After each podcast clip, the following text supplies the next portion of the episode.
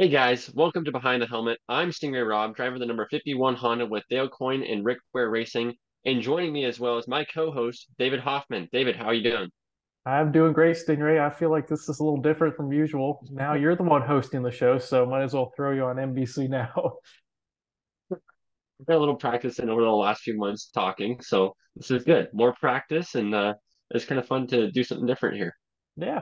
For all we know, you could be into like hosting some show or, you know, whatever else. So got to get that host driver stuff in a little early though. There you go. But, but yeah, so you know, as you mentioned it, Behind the Helmet, Stingray Rob. Um, it's been a long time since we've had a uh, episode. Obviously, it's been a little crazy. You got you had Indy, first Indy five hundred start. Uh, we'll get into that. But yeah, a lot of ground to cover. So I thought, why don't we kind of time this out so to move things along a little bit quicker so we can get to Indy and Road America here coming up. I'm going to give you one minute for each race. We'll let Indy aside for now. We'll start with Barber, and then I'll say, all right, time's up, and then we'll move into the Indy G P. How's that sound? That sounds great. All right, let me get my trusty stopwatch. So, all right, here we go. Are you ready for a speed round of what happened to Barber?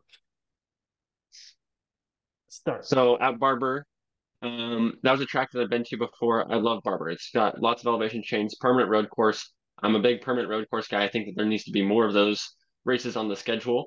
Um, and I felt like that was the first race that we rolled off the truck where I actually felt like an IndyCar driver. I felt like we could be competitive. Um, didn't qualify as well as we wanted. Uh, I think it was like twenty-first or something. David, my teammate, also had a tough time. Um, he wasn't too far up the road for me in the in the lineup there. And then we went, went into the morning warm-up before the race, and race pace was phenomenal. I think that we were P fourteen on the time charts in that morning warm-up. Um, and th- that was, you know, kind of in dirty air on primary tires, and felt like we had some good pace on the alternates. Um, so going into the race, felt very confident. I uh, got a good start, made up a couple positions on the start, um, and then went into the first round of pit stops, and we did an undercut compared to some of the other drivers, and we were able to make up some spots doing that as well. I was close, close some room to my teammate, um, and about lap thirty, I think I want to say, uh, we were getting ready, just did our second pit stop, um, and I had some issues with uh, the car. Uh, with, you know, I come out of a corner, the, the throttle would cut out, and so we ended up having to pull over on the side of the road, exiting turn nine, I think it is, um, Uh, just with, with some mechanical failures. And it's unfortunate because I felt like we were moving up some good spots in the race, passing cars. I felt comfortable, um, and ended our, ended our day on lap thirty-six.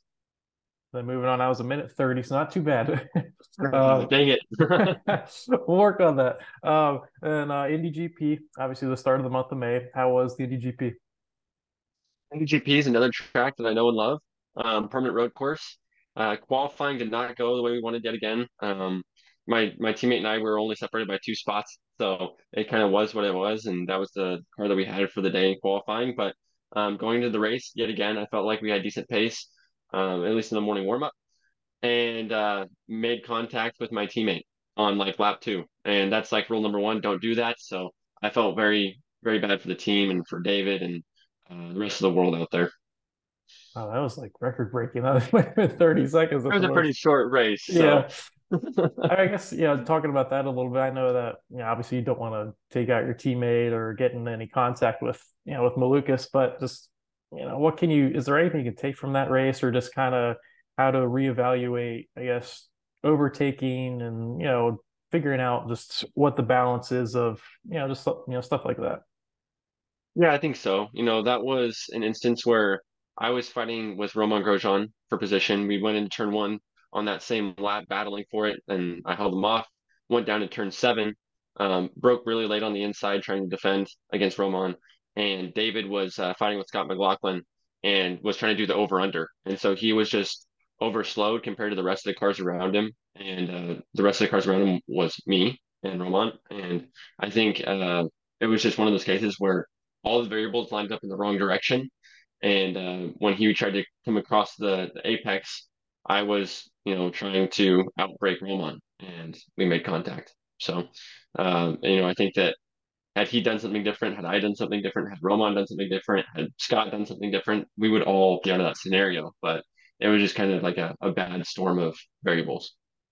As is one of those things, put behind you and understand, you know, and just know going forward that, you know, like just, you know, it's one of those things you, some, some things aren't out, aren't in your control, and, you know, things can go differently in all sorts of ways. But, um, you know, moving on to Indy five hundred qualifying. Oh my goodness. That was, that was a, that was an animal in itself. Uh, just take you through Saturday qualifying, uh, at the two and a half mile oval at Indianapolis Motor Speedway. And those first few runs, just how pressuring is it having to go out there and lay down four perfect laps, not just one, but four, just trying to get that average as high as you can? Uh, you know, going into qualifying day, I thought we had a pretty good car. I know it wasn't the best on the grid, but I knew that it was going to be pretty decent. We could qualify midfield. And then um, we ended up on Saturday having both of our, our team cars fighting for the last row. And so that's not a position you want to be in. And then, um, you know, that's a lot of pressure on myself as a rookie. I felt like I, I wanted to just kind of skate through and not be able to have to spend too much time in the car, but we did multiple runs, and each run we were, you know, about the same speed, didn't really make up any time. And so it was, it was really tough because as a driver, you, it's ten lap or ten miles of just executing a lap. And so for myself, I just knew I needed to keep my foot to the floor and adjusted tools as needed, and it, it wasn't enough to get us through on Saturday, so we had to go back on Sunday for the last chance qualifier. And, you know, you mentioned your teammate David Malukas. You, both of you guys were kind of near the bottom of the board, and then uh, might have been an hour, two hours left. He shot up the board to kind of secure his spot. Just as throughout the day, no understanding that, you know, that was his first time last year doing it. What type of advice did you get from him potentially just on going throughout the day? You know, David, I think, was pretty worried. I think that we were all pretty stressed in the garage. So there wasn't much advice being passed around other than we need to get this done. Um, and so I think that we didn't talk much on Saturday. Come Sunday, um, I think that it was kind of like, a, okay, David made it through. We can focus our efforts on Stingray. Um, and even then, it was it was very, very stressful. And then gunshot sound on day one to end it. Just, you now have to face three Rahal Letterman Lanigan cars in the last chance shootout. What were your emotions there, just understanding that, man, you know, I you essentially have to go up against ninety percent of a, another team, you know, and you're kind of the lone wolf in that scenario? Yeah, not a good feeling. Not a good feeling at all. And we were the second car to go out on the track. And so um, Lundgaard went first, then us second. And so I knew that I just had to get – Lundgaard had been faster all, all weekend compared to the other two cars. And so I just had to get either close or just ahead of him. And we got really, really close to, to Christian. And so I felt like that was a good enough spot to be in, but then you got to wait for the forty-five minutes to to run out the rest of the time on the clock. And then, then you can kind of celebrate a little bit, but um, saw Graham's run and then saw Jack's run. And we knew that beating two cars was all that we needed to do. And uh, it's really hard to get multiple runs and, and, and go faster, but Jack did, which was crazy. You know, I, I kept getting worried. I'm like, oh my goodness, Jack is going out. Jack's going out, and did two other runs after his first run. And so it was a crazy day. Um, all the emotions you have, you know, kind of like the low of like, oh, we're in the last chance qualifier, and then the high of like, we made it through the last chance qualifier. And so, um, yeah, it was kind of, kind of a relief, uh, a breath of fresh air after the two weeks of preparation to, you know, confirm that we're going to be in the Indy five hundred. And just with the Sunday qualifying, that was crazy in itself. I thought it was ludicrous that Jack Harvey could even remotely like get a second run in without really cool being able to cool down anything. Just uh, I don't think we've ever seen something like that before. Just what was like like when you see that, it's like, what do you what do you think? Do you think, man, you know, like this, you know, obviously Graham couldn't get a second run out, but at that point, no, like watching kind of Graham sit there aimlessly on pit lane, knowing that either you're going to be in or you're going to be out. Just, you know, I mean, it's how as a driver, just, you know, seeing another guy go through something like that, just what comes to mind? I mean, for Jack's perspective, you know, I think that he needed that. He's been having kind of a last rough or a rough last year and a half. And so for him, I think that it was kind of cool to see, even though it was going against kind of his boss and Graham, you know, being uh, being teammates, I'm sure that's really tough, but it was crazy to see him do multiple runs. I mean, you see him go up for the second time, you're like, what's he doing? Like, there's no way. It's not happening. And then you're like, oh, okay, maybe it is. Then he goes out for the third one. You're like, okay, seriously, dude, like, just give it up. It's not happening. And then he does it. And so I thought it was interesting to, to see the team allow him to kind of go for it because he put Graham out. You know, he put his teammate out. So um, it was cool to see that. But um, Graham, you know, everyone I think felt for him, and uh, I think that he earned a little bit of respect from the way that he handled it, just because it was it was emotional, and that's a tough thing to to be in position of. And a lot of your family, I saw, they were on pit lane for that moment of sealing the deal, just the moments you knew you were locked in, and you know, to the five hundred, and when the when the day's done, just what were those emotions like for not only yourself but your family, to seeing everyone kind of rallying around you there? Oh, it was so cool. You know, my mom, I think, was crying for the forty-five minutes that the, the clock was running out. She was already a nervous wreck, but she got excited, and um, I think that we were all very excited. You know, I got into the car and I hugged all my mechanics, and then hugged my parents, and I started crying a little bit. And it was just like one of those things where it's um, a realization of a lot of a lot of work, not just from myself, but from the team, from my family.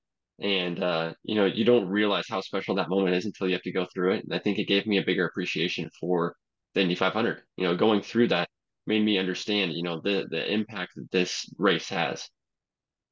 And obviously going into race week, lots of stuff going on. I mean, you're not just laying around. You're, you know, there are lots of lead up events and all that other stuff. All that other stuff. Just you got the last row party, which is interesting. Always an interesting, uh, unique aspect. Um, uh, media day, the parade. Just what were some of the highlights and coolest moments for you during that week leading up to the five hundred? Yeah, like you said, we were plenty busy. Um, the last row party was actually a lot of fun. They do a good job of making light and. Uh, and joking around with everything that was going on there. And it was kind of funny because the four guys that were in the last chance qualifier were at the last row party.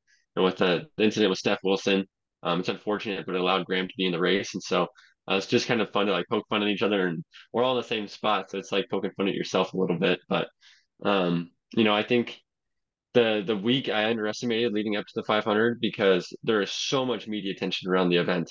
And uh, you, you get up at seven thirty in the morning, and you have your first interview right then, and then you're you're done at eight forty-five that night, your last interview or last event. And so there's just a lot that goes into it. It's very tiring, but you're not doing anything. You're just sitting around talking all day.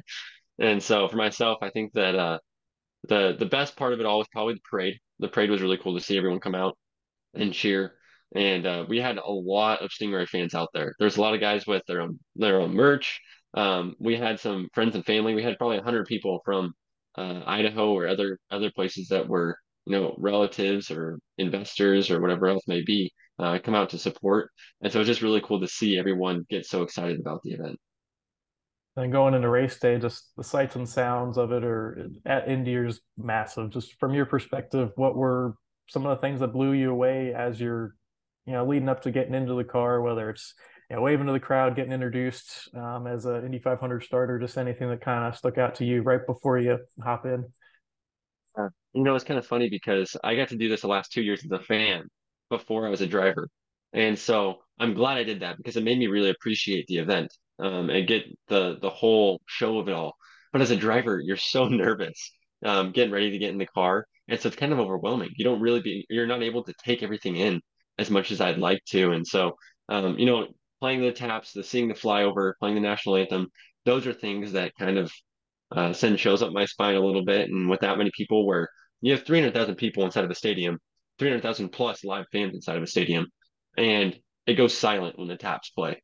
And uh, so it's just, it's it's it's a cool experience to have that. And then hear the start of the motors and everyone's screaming. Um, and then doing the warm-up laps, just just doing the warm-up laps, you get to see the the color of just the fans in the stadium there. And it's really cool to see how many people are, it, it's more than just a race in Indianapolis. It's like an entire holiday. And so they, they set out a month for this one day event. And so it's really cool to kind of experience it all from both perspectives, as a fan and, and as a driver.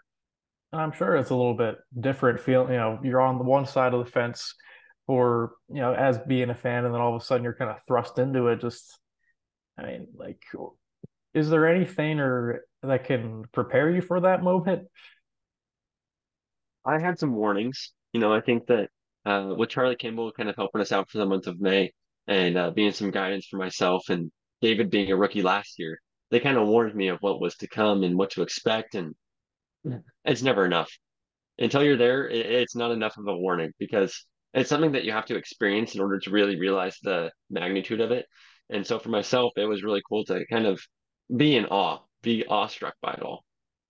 I know you mentioned Charlie Kimball there. Just he's been your driver coach here. Just how has he helped you, and just what have you, and what how does he get the best out of you, and you know, and like just with communicating and helping you move forward?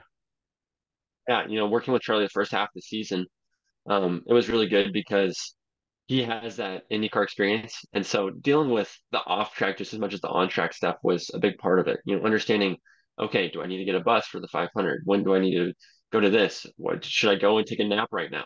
You know, things that are par- fairly basic, but they make a difference because you you go through the month of May and it's nonstop. I mean, you're at the track almost every day.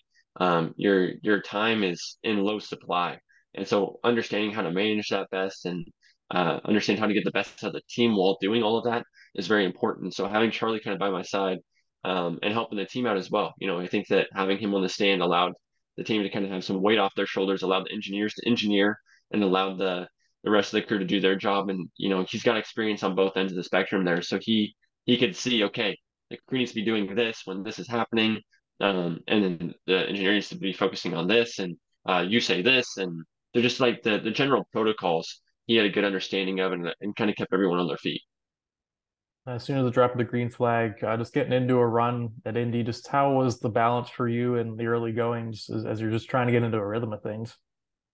Yeah, I mean, it was it was a tough uh, first couple stints in the car. I'm going to be honest. We corded left front tires on or all of our sets of tires that were on the car, um, which that that's super tough because you want to go long on stints if you're starting back in the pack. You want to you want to be pitting long to try and make up some time on the leaders, and um, we weren't in a position to do that. So We we had to do a couple of short stops, and um, the pit stops were clean. We got a little racy with some other drivers. And then um, about, I think it was lap ninety, started getting some pack run, or maybe we'll say lap eighty, mid-eighties, started getting some pack running. Um, and that was really tough because uh, with the understeer that we had in the car, getting behind another car, um, everyone was complaining about it all month. It was just the kind of general trait of the cars, but you get that air wash over the front wing and the car would just take off towards the wall. And so we saw incidents like that during the race with uh, Felix Rosenqvist getting past um, and then him hitting the wall and just getting the, the air taken off his front wing. There's nothing you could do. You could just turn into a passenger. Um, but yeah, it was it was a tough first few stints. And then obviously the day ended a little ahead of schedule. Yeah, you mentioned that. I think it was like lap ninety. Um, you know, Graham Rahal went under you there, and I know you're pretty upset about it at first, uh, but then apologize on social media. Just at least from my perspective, just looking at it, it's been a little bit since I've seen it, but it looked like you kind of got the raw end of the deal just with how Lady dove in there. And just, I know you mentioned how air is so important, especially in the corners, and that's how it can really swing things. Just, what did you see or feel after the fact of, you know, that prompted you to apologize later on?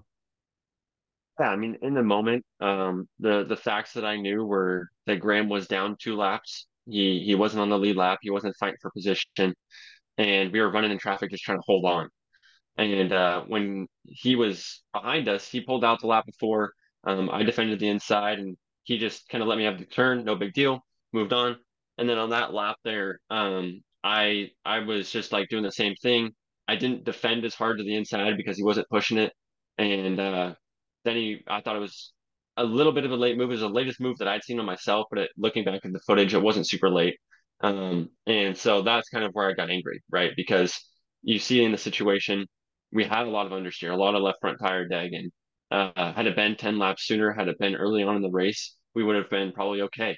But because it was at that time and on that stint, um, we were we were struggling. And so uh, there's just, again, a lot of variables that went into making that accident happen. And Um, afterwards, I got on the interview and I blamed Graham through and through, and uh, I shouldn't have done that. Immediately um, knew that that was the wrong thing to do, and he didn't deserve that. And um, heat of the moment, that's probably the, the angriest that you're going to see me. And uh, looking back at the footage afterwards, that's when I sent out that tweet saying, um, you know, I, I didn't, I didn't have the best interview there. And so, um, you know, looking back, I think that there was some stuff to learn for myself, some stuff to learn on the the car side. Um, but it was frustrating because we, we went out fighting with a car that was two laps down. And, you know, the the fact that that's probably the angriest you'll ever see, that's, you know, I'd say that's pretty darn good, um, you know, compared to, you know, other guys, whether it's NASCAR, IndyCar, wh- whoever it may be, just, but, you know, um, you handled yourself well. And, um, you know, did you, have you talked to Graham recently about that, or? Yeah, he sent me a text that night, and uh, it was a very, very brief conversation. We never talked in person or on the phone, but uh, yeah, there was there was some some things that were said there. Uh, so obviously, Joseph Newgarden won for the first time. You know, the finish had a lot of varying opinions. Uh, just, I guess, from your perspective as a driver, just should it have finished under caution with the amount of red flags that were displayed during that little time frame, or just from your perspective, do you feel the race ended the correct way? It's tough, right? Because as a driver, you want to finish under green. I think you know for the most part, unless you're you're Marcus in that situation where you're leading under caution. I've won races under caution, and I've also won races under green. So uh, I think my perspective is is that it's Indianapolis five hundred. You let the guys go racing, and uh, I don't want an NASCAR situation where you're just delaying it over and over and over and over and over again. Um, but it, it just got so chaotic there at the end of the race that I think that it's one of those things where it, it got a little too long, and so I think that you kind of got to call it at the end of the day at some point. So I, I I've heard both cases. I think the race ended how it should have. Um, I think that Joseph was a deserving winner, and uh, I, I'd say it's about time for him. You know, it was really cool to see him win, and his celebration going to the crowd after was really cool to see. But um, the whole race was just chaotic. So I don't think that you can call the stewards wrong or right either way. I think it kind of was what it was, and uh, welcome to motorsports. Um, you either win or you lose, and you move on. I think because of that type of finish, I mean, we. Yeah, we were in for a real treat, to be, you know, to say the least. And uh, I mean, like the finish itself with a Newgarden going into the stands, that it, it didn't hurt the sport, that's for sure. Because then I, you know, I remember seeing a tweet that Sports Center was tweeting about the Indy five hundred, which is huge, you know, from that perspective. And you know, obviously, you don't want to continue crashing out cars, and we see that in NASCAR all the time. But you know, it worked out this time. But yeah, I can see both sides to where there's a line of, all right, this is a bit much. I think that at the end of the day, it's kind of, uh, you know, see it in other sports, right? Play basketball, whatever else. You get into the final minutes, you got to let the boys play ball. And so, uh, no ticky-tack fouls. You don't you don't call um, things that are just making the game good, hard playing, good, hard racing. And so you let the, the racing be the show. And as you close the book on the month of May, just looking back at the entire month, obviously very – lots of stuff going on, both on and off the track. Just what's the biggest thing that you learned, or what was the takeaway from Indy that you can go forward with? I think I learned a lot of patience on and off the track. Um, you know, the idea as a young driver coming to IndyCar is that you have to be full gas on the throttle all the time. And that's not that's not always the way to success. You got to be able to switch on and off. You got to be able to to push on the push laps, and you got to be able to back it off when you need to. And so Um, learning how to rest away from the track as well was a tool that I didn't know I needed. And so there's just a lot to learn during the month of May. And um, the, the experience as a whole was really cool because, like I said, living in Indianapolis now, it's not just a holiday here. It's even bigger than that. And so it's uh, it's more than a race, and it's kind of cool to see the city kind of come around and support. We had neighbors with, you know, Indianapolis five hundred flags in their front yard. And we actually had one of them that had a sign that said Stingray on it. And like our driver for the year is Stingray Rob.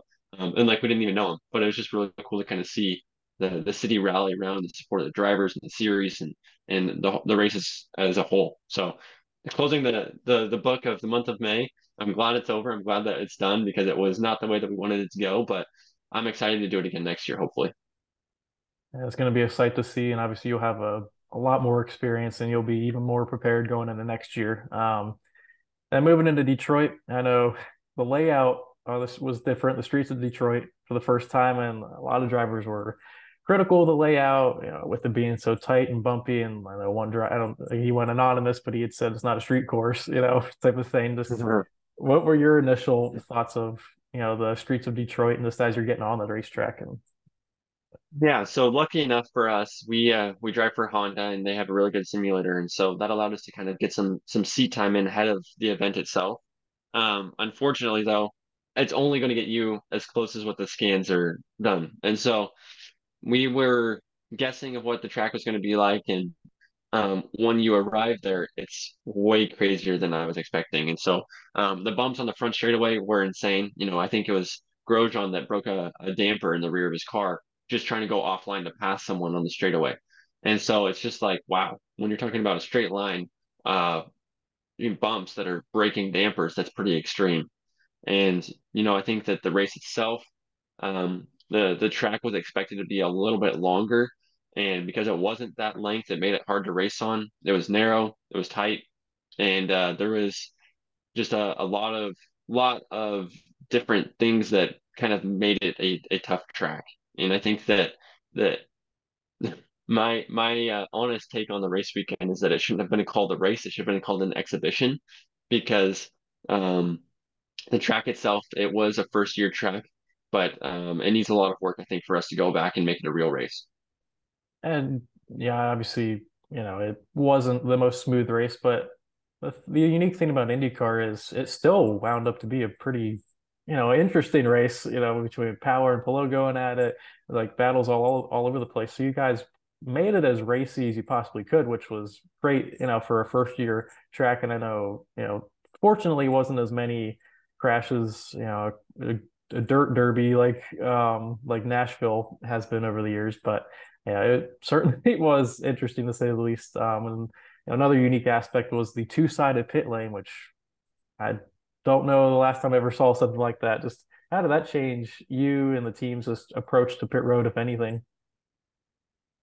It was a, a lot crazier uh, leaving the pit box. And luckily there wasn't any like massive cautions where there was a group of cars diving into pit lane all at one time.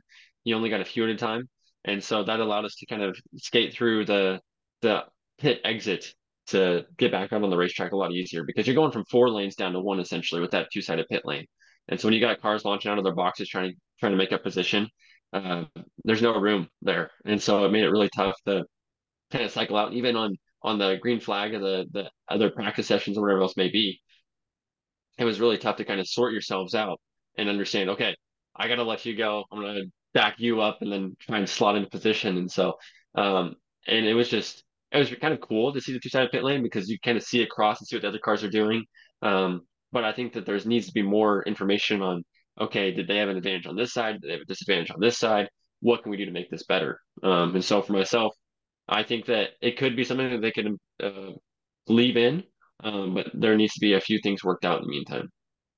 You ended up finishing twenty-second in the race. Uh, I know you had gone off into the runoff in, on lap fifty or something like that. Just how would you describe your race? Oh, man, uh, the race that I experienced was just as much like Detroit as the track itself. It was bumpy, it was rough, um, it was tight and a little chaotic.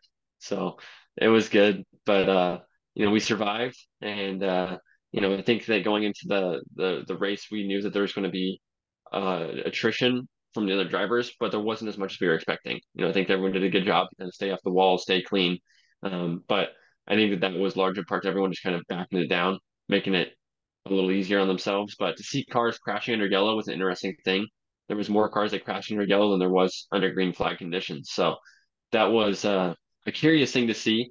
I think that there was a, a new, new learning experience for everyone on the tires there, on how to turn the tires on and how to get the grip level up. But um, yeah, very interesting to see that. And um, we experienced some of our own issues with that, but yeah. It was a it's a race that we did, and we're moving on from it.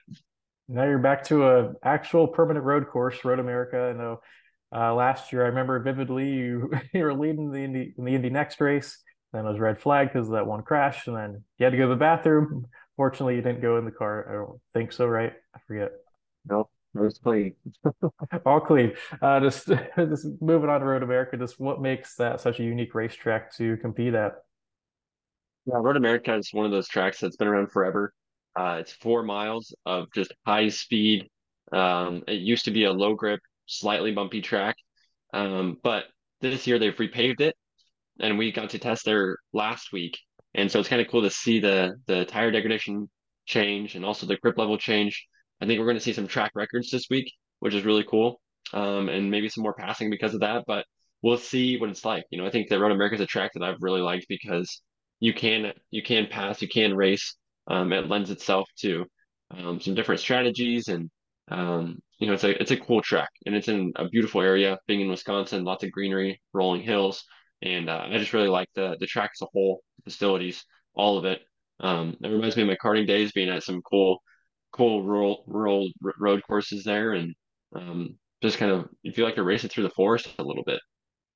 It's gonna be a cool aspect, and just heading into these bulkier stretcher races. I know July's jam-packed, that's coming up. Just how do you feel you and the team are at, just in terms of gaining on the competition and kind of feeling more in tune of, hey, I'm an IndyCar driver and I know what I'm doing type of thing?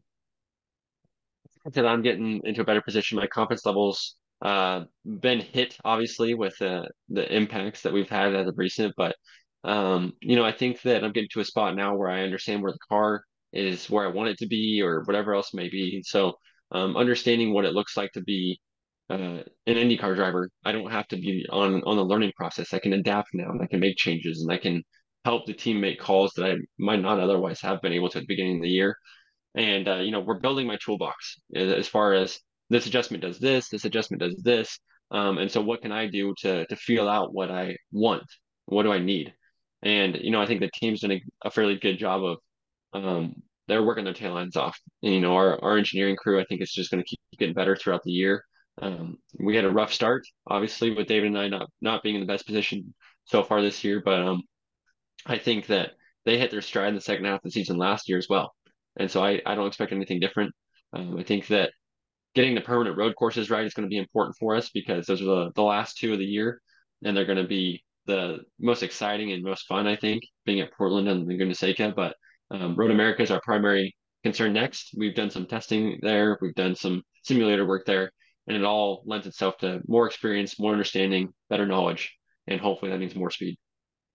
And it's going to be interesting here. Uh, you'll have a lot more time on the racetrack. So hopefully that'll kind of equate into more success. Uh, let's stop talking about racing. How about some random questions? How's that sound? Words. All right. So what... First question, what's your favorite place you've ever traveled to? Favorite place I've ever traveled to? Oh, man. Um, for food, Italy. For architecture, Belgium. Belgium, wow. Wait, when did you go to yeah. Belgium? I went to Belgium in the fall of, oh, I'm doing some math here in my head. I think it was twenty fifteen or twenty fourteen, maybe. twenty fourteen or twenty fifteen for a go-kart race over there. Um, and it's actually really cool, because we went over there for two weeks and we had a race one weekend and then a race the next weekend, but with nothing in between.